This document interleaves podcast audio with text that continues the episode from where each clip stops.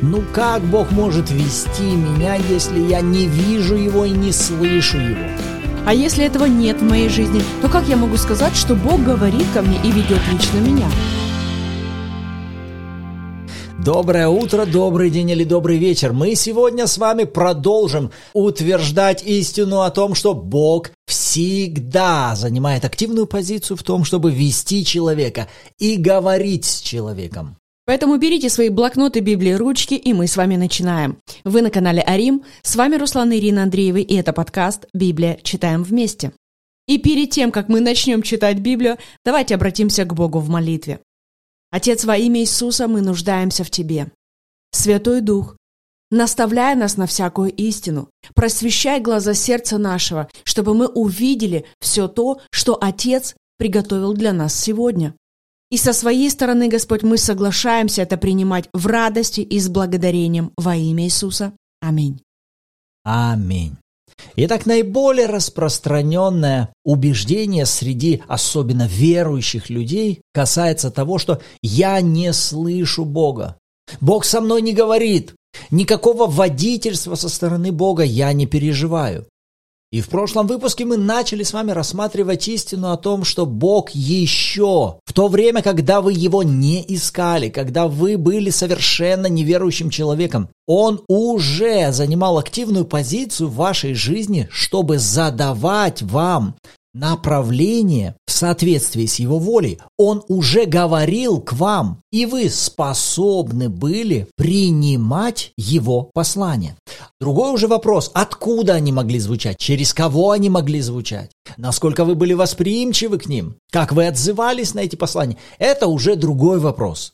Но то, что Бог всегда занимал в отношении вас позицию говорящего и задающего вам направление, эту истину мы с вами будем утверждать внутри себя настолько, чтобы у вас вообще не осталось сомнений. И вам на протяжении всего этого выпуска важно будет удерживать перед собой следующие три составные. Послание от Бога, водительство Бога и воля Бога.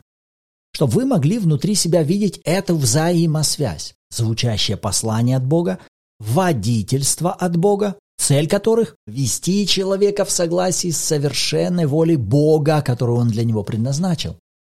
Итак, первое место Писания, к которому мы сегодня обратимся – Римлянам, 10 глава. Прочтем с 9 по 15 стихи. И здесь апостол Павел описывает человека, который принимает рождение свыше. С 9 стиха. «Ибо если устами твоими будешь исповедовать Иисуса Господом и сердцем твоим веровать, что Бог воскресил его из мертвых, то спасешься. Потому что сердцем веруют к праведности, а устами исповедуют ко спасению. Ибо Писание говорит, всякий, верующий в Него, не постыдится. Здесь нет различия между иудеем и еленом, потому что один Господь у всех, богатый для всех, призывающих Его. Ибо всякий, кто призовет имя Господне, спасется. Но как призвать того, в кого не уверовали? Как веровать в того, о ком не слыхали? Как слышать без проповедующего? И как проповедовать, если не будут посланы? Как написано, как прекрасны ноги благовествующих мир, благовествующих благое. Итак, апостол Павел описывает некие шаги, благодаря которым неспасенный может принять дар спасения. В девятом стихе он обозначает главное условие. Если устами твоими будешь исповедовать Иисуса Господом и сердцем веровать, что Бог воскресил его из мертвых, то спасешься. Вот два основных условия. Сердцем веровать, устами исповедовать. В тринадцатом он закрепит это и скажет, «Всякий, кто призовет имя Господне, спасется». Но затем с 14 стиха он указывает, как человек может призвать того, в кого не уверовал. Как веровать в того, о ком не слыхали, и как слышать без проповедующего. В 15 продолжает, а как проповедовать, если не будут посланы. Итак, перед нами здесь некая последовательность. Попробуйте ее увидеть перед собой. Вот перед нами человек, который еще не спасен. Он не вошел в завет с Богом, но тем не менее сейчас у него происходит встреча.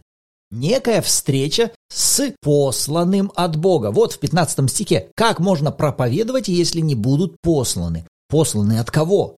Конечно, от Бога. Проповедующий послан с каким-то посланием от Бога. Нарисуйте внутри себя эту картину. Вот Бог, Он дает послание кому? Кому-то из своих людей. Да, это уже человек завета, это уже проповедник, это рожденный свыше человек, который берет послание от Бога. Послание о чем? О смерти и воскресении Христа. Потому что это послание сейчас должно произвести чудо рождения свыше. Итак, посланный идет и проповедует. Дальше, неверующий человек что делает? Он слышит буквально проповедующего, который говорит о смерти и воскресении Христа, и теперь он становится перед неким решением. Каким? Он либо согласится с этим посланием, примет это послание, уверует своим сердцем в эту истину и таким образом примет дар рождения свыше. Либо же он займет позицию ожесточения, отвергнет это послание, подавит его внутри себя и продолжит следовать по тому пути, по которому он прежде шел. Но что нам здесь важно увидеть? Перед нами здесь пример Бога говорящего или Бога звучащего в жизнь человека. Если в прошлом выпуске, в первой главе римлянам, мы с вами видели Бога, который через творение возвещает какое-то послание о себе, то здесь мы видим с вами некую другую форму, как Бог возвещает людям другое послание о смерти и воскресении Иисуса. Мы видим через проповедующего. Но для нас важно держаться вот этих терминов. Послание от Бога, водительство Бога и воля Бога. Так вот, если я задам вам вопрос, можете ли вы видеть в жизни вот этого человека, который вот сейчас примет спасение, примет Иисуса Христа как Господа, можете ли вы сказать, этот человек был прежде водим Богом, направляем Богом, Бог прозвучал для него, он услышал послание от Бога, и он вошел в его волю. Я верю, что ваш ответ на этот вопрос должен звучать «да». Почему? Да потому что вы сразу же вспомните слова Иисуса из прошлого выпуска Иоанна 6,44, где Иисус говорит, «Никто не может прийти ко мне, если не привлечет его Отец мой Небесный». И даже вот этот человек из Римлянам 10 главы, его встреча с проповедующим, она также должна быть результатом того, что делал прежде в его жизни Бог Отец Духом Святым, привлекая его к Иисусу, задавая ему направление для встречи с этим посланием.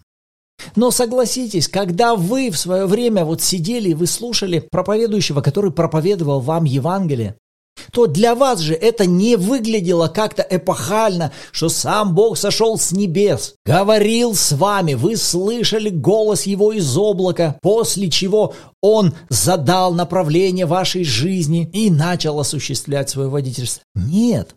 В ваших глазах это выглядело как-то максимально просто и естественно. Ну да, вот я встретил одного человека, он мне проповедовал Евангелие. Да, в это время меня переполнили какие-то эмоции, я принял Иисуса, и мне стало хорошо. Но для чего мы сейчас вращаем с вами вот такие простые, казалось бы, банальные составные? Для того, чтобы вы увидели, что даже в жизни вот этого человека, который еще не вошел в завет с Богом, Бог занимал активную позицию в осуществлении своего водительства, чтобы задавать направление этому человеку. И второе, он делал все возможное, чтобы этот человек услышал то послание, которое ему нужно услышать на этом этапе его жизни. Что нам важно отсюда с вами извлечь? Нам важно с вами разрушить старое представление, которое у вас могло сформироваться о Боге, в том, что Он занимает в отношении к вам пассивную позицию. Вы можете, глядя на себя, думать, ну, что я? Вот я обычный человек, ничего особенного у меня нет. Никаких особенных сверхъестественных вот переживаний в моей жизни нет. У меня не было никакой особенной встречи с Богом. Я не видел ангелов, меня никто на небеса не брал. Я не слышал голоса громогласного. Я вот просто живу своей обыденной жизнью, хожу в церковь, читаю Библию. Может быть, в жизни кого-то Бог и занимает какую-то активную позицию, ведет их, направляет, говорит с ними, они его слышат. А в отношении меня, ну, наверное, Богу особо до меня дела нет, я не особо значим для него. Поэтому он мне особо времени не уделяет, много со мной не говорит и никакого направления мне не задает. Так вот, это величайшая ложь, которую врагу удается насаждать в сердце и разуме рожденных свыше детей Божьих. И наше желание было уже при начале показать вам, что Бог даже в жизни неверующих людей занимает активную позицию, ищущего того, чтобы задавать им направление в согласии со своей волей доносить им послание со своей стороны, с разных сторон, через разные источники. Бог всегда занимал активную позицию в отношении каждого отдельно взятого человека. Тем более человека, который вошел с ним в завет, вошел в его семью, стал его возлюбленным ребенком. В жизни такого человека Бог тем более осуществляет свое водительство, звучит своим посланием для все большего и большего привлечения его в свою совершенную волю, приготовленную им именно для этого человека.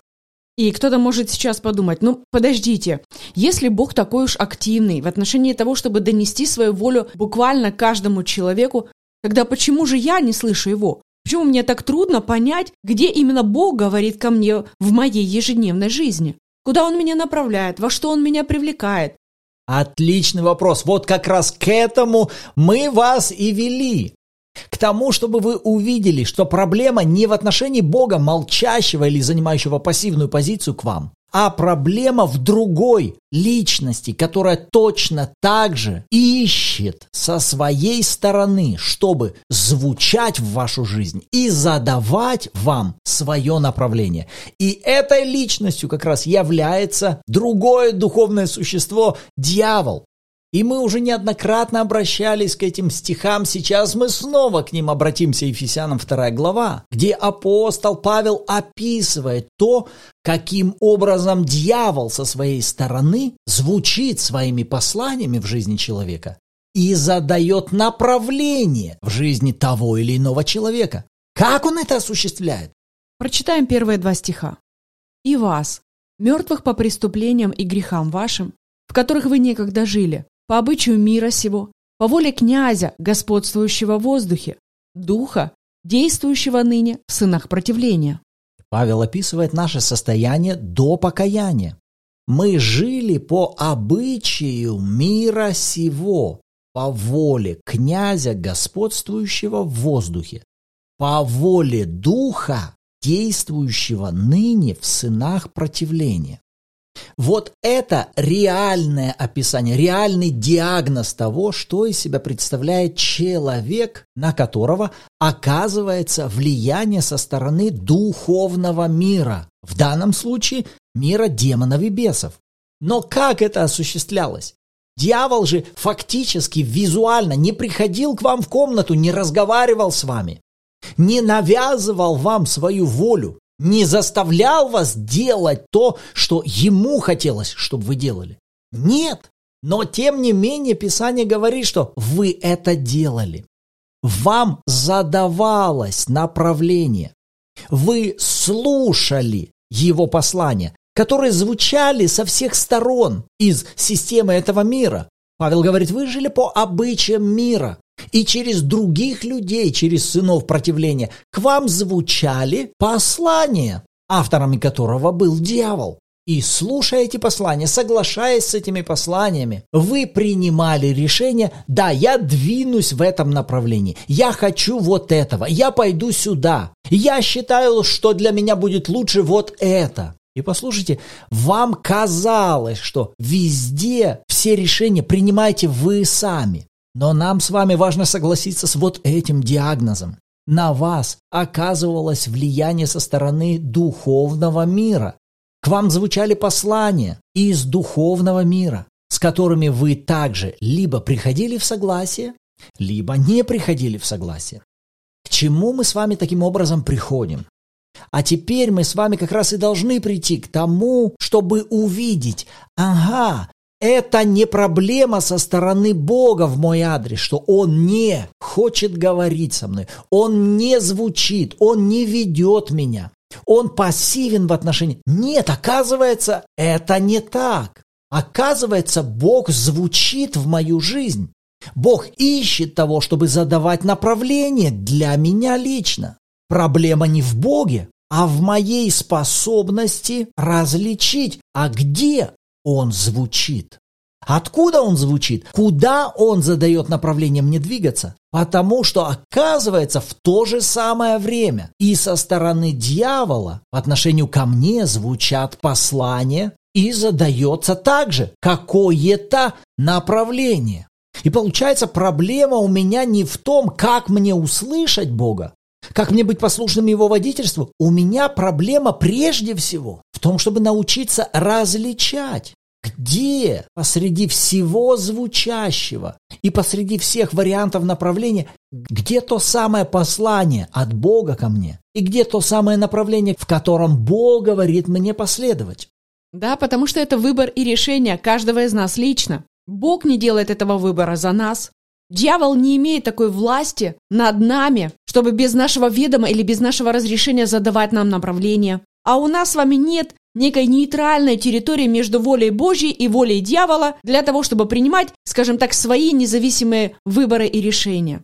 Нет, на самом деле существует только два царства во Вселенной. Царство Бога, где правит Иисус, и есть царство тьмы. Это царство пораженного и лживого дьявола, где орудуют бесы и демоны. А мы с вами имеем право выбирать, с каким царством мы будем взаимодействовать, к словам какого царства мы сегодня будем с вами прислушиваться, чью волю мы будем сегодня ставить в приоритете для себя, чтобы двигаться именно в этом направлении. И очень ярко это мы с вами можем увидеть на истории грехопадения. Посмотрите на Адама и Еву в самом начале. Кто сейчас перед нами? Перед нами совершенный человек, образ и подобие Бога. Но самое главное, у этого человека сейчас есть слово от Бога. Бог проговорил в его жизнь. Человек принял послание от Бога, и это послание, оно сейчас задает направление этому человеку, водительство этому человеку, в согласии с чем? В согласии с планом Бога, с волей Бога. В первой главе Бытия мы видим послание от Бога «Плодитесь, размножайтесь, наполняйте землю, обладайте ею, владычествуйте над рыбами, над птицами, над всяким животным, присмыкающимся по земле». Во второй главе мы слышим послание от Бога к человеку «Возделывай сад и охраняй его». И также во второй главе Бог говорит человеку, не вкушая от дерева познания добра и зла, ибо в день, в который ты вкусишь, смертью умрешь. Итак, у человека есть послание от Бога. На основании этих посланий человек движется в определенном направлении. Видите? Эти послания задают ему определенный путь, маршрут, водительство. И это водительство, оно идет в согласии с той волей, которую Бог приготовил для человека. Послание Божье, водительство Божье, воля Божья. Но теперь смотрите, в третьей главе вдруг на сцену выходит дьявол. И через змея он также звучит и передает послание. Какое это послание? Нет, вы не умрете, Бог вам солгал. Но Бог знает, что в день, в который вы вкусите, откроются глаза ваши, вы сами станете как боги и будете знать добро и зло. Что это такое? Это послание, цель которого в чем? В том, чтобы человек, придя в согласие с этим посланием, что сделал? Изменил направление. Видите, у этого послания есть цель – задать водительство определенном направлении. И это направление как раз идет вопреки с волей Божьей, но в согласии с волей дьявола. Что мы можем видеть в этой истории грехопадения? А мы как раз можем видеть с вами человека, который сейчас имеет и одно послание, и другое послание. Он сейчас знает и мнение Бога, и знает мнение дьявола. И именно сейчас человек принимает решение, какое послание он примет, а какое отвергнет. С каким посланием он согласится, а какое подавит. И вы видите, что сейчас никто не насилует человека. Ни Бог не насилует его идти тем путем, который он для него приготовил. Ни дьявол не насилует человека. Это человек сейчас принимает решение, с каким посланием он придет в согласие. И уже после того, как он приходит в согласие с посланием дьявола, мы видим, он идет вопреки воле Божьей, он переступает Слово Божье, он выходит добровольно из воли Божьей в волю дьявола. Итак, в чем нам важно было сегодня с вами утвердиться? Прежде всего в том, что Бог всегда занимает активную позицию в жизни каждого человека. Активную позицию как звучащего, возвещающего послания в жизнь каждого человека, задающего направление свое водительство в жизни каждого человека, но мы также с вами увидели, что и со стороны дьявола в этом вопросе осуществляется активная деятельность. И дьявол также со своей стороны ищет того, чтобы звучать, возвещать свои послания в жизнь каждого человека, задавать направление водительства в жизни каждого человека в согласии с той волей, которую он имеет о каждом человеке. Иисус сказал, что воля и планы дьявола в том, чтобы только украсть, убить и погубить. А я же пришел для того, чтобы дать вам жизнь, и жизнь с избытком. Таким образом, мы сегодня с вами должны были прийти к следующему. Да, я теперь понимаю, что Бог уже все это время звучал ко мне. Бог осуществляет прямо сейчас какое-то водительство, в моей жизни, чтобы я задал направление в согласии с его волей. Но также и дьявол делает прямо сейчас все возможное, чтобы это не осуществилось. И только тогда, когда вы осознаете, что в одно и то же время вокруг вас ведется борьба со стороны двух царств, как со стороны Царства Божьего, так и со стороны Царства беса, видимо. Только осознавая вот это параллельное влияние, вы уже озадачиваетесь вопросом, как мне понять, как мне различить, как мне разобраться, как мне словить эту волну Бога и заглушать, отвергать, отражать всякие лживые послания со стороны дьявола. Вот тогда вы уже озадачиваетесь совершенно другим вопросом и отправляетесь к поиску других ответов на ваш вопрос. Но если вы так и остаетесь сидеть в старых убеждениях, Бог со мной не говорит, Богу до меня нет дела, я не слышу, Бог меня никуда не ведет, может когда-то это произойдет. Если вы останетесь в этой старой лжи, то тогда вы совершенно не озадачитесь вопросами развлечения, понимания, а где, откуда сейчас Бог говорит ко мне. Вы даже не отправитесь в этот путь поиска. Почему? Да потому что вы уверены, что проблема не в вас, а проблема в молчащем Боге.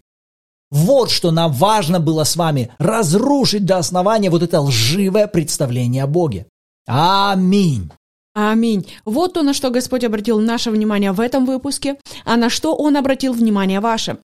Пишите обратную связь в комментариях и добро пожаловать в чат Bible в Телеграме, где каждую субботу также в 14.00 по киевскому времени у нас проходят онлайн-эфиры в аудиоформате.